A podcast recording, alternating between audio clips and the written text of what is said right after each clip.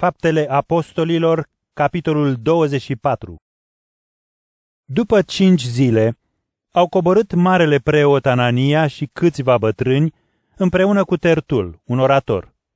Ei s-au înfățișat la procurator cu plângere împotriva lui Pavel. După ce l-au chemat și pe el, Tertul a început să-l acuze, zicând, Multă pace a venit peste noi prin tine, prea puternice Felix, și multe îndreptări s-au adus neamului acestuia prin grija ta, și noi le mărturisim în orice fel și pretutindeni cu toată recunoștința. Dar ca să nu te obosesc prea mult, ascultă-ne, te rog, pe scurt, în bunăvoința ta. Am descoperit că omul acesta este o pacoste și stârnește răzvrătiri printre toți iudeii din imperiu, fiind cap al ereziei nazarinenilor. A încercat să pângărească și templul, dar noi l-am prins și poți să-l judești tu însuți cu privire la toate acestea, ca să afli de ce îl acuzăm. Aici toți iudeii l-au susținut, spunând că așa este. Apoi guvernatorul i-a făcut semn lui Pavel și el a răspuns. Știu că de mulți ani ești judecător peste neamul acesta și de aceea mă voi apăra cu încredere.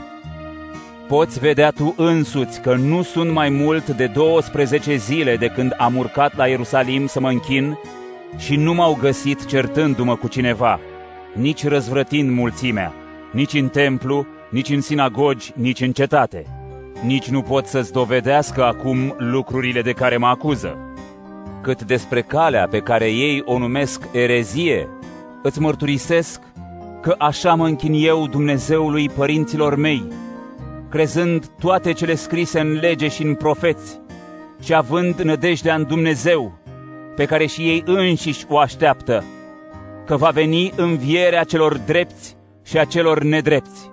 Pentru aceasta mă străduiesc și eu să am întotdeauna conștiința curată înaintea lui Dumnezeu și înaintea oamenilor. După mai mulți ani, am venit să aduc milostenii poporului meu și daruri, și așa m-au găsit niște iudei din Asia, în templu, după curățire, fără mulțime și fără tulburare. Ei înșiși ar fi trebuit să vină în fața ta și să mă acuze dacă aveau ceva împotriva mea. Și chiar și cei de aici, să spună ei înșiși ce vină au găsit când am stat în fața Sinedriului, afară de strigătul pe care l-am scos când am zis, Pentru învierea morților sunt judecat astăzi înaintea voastră.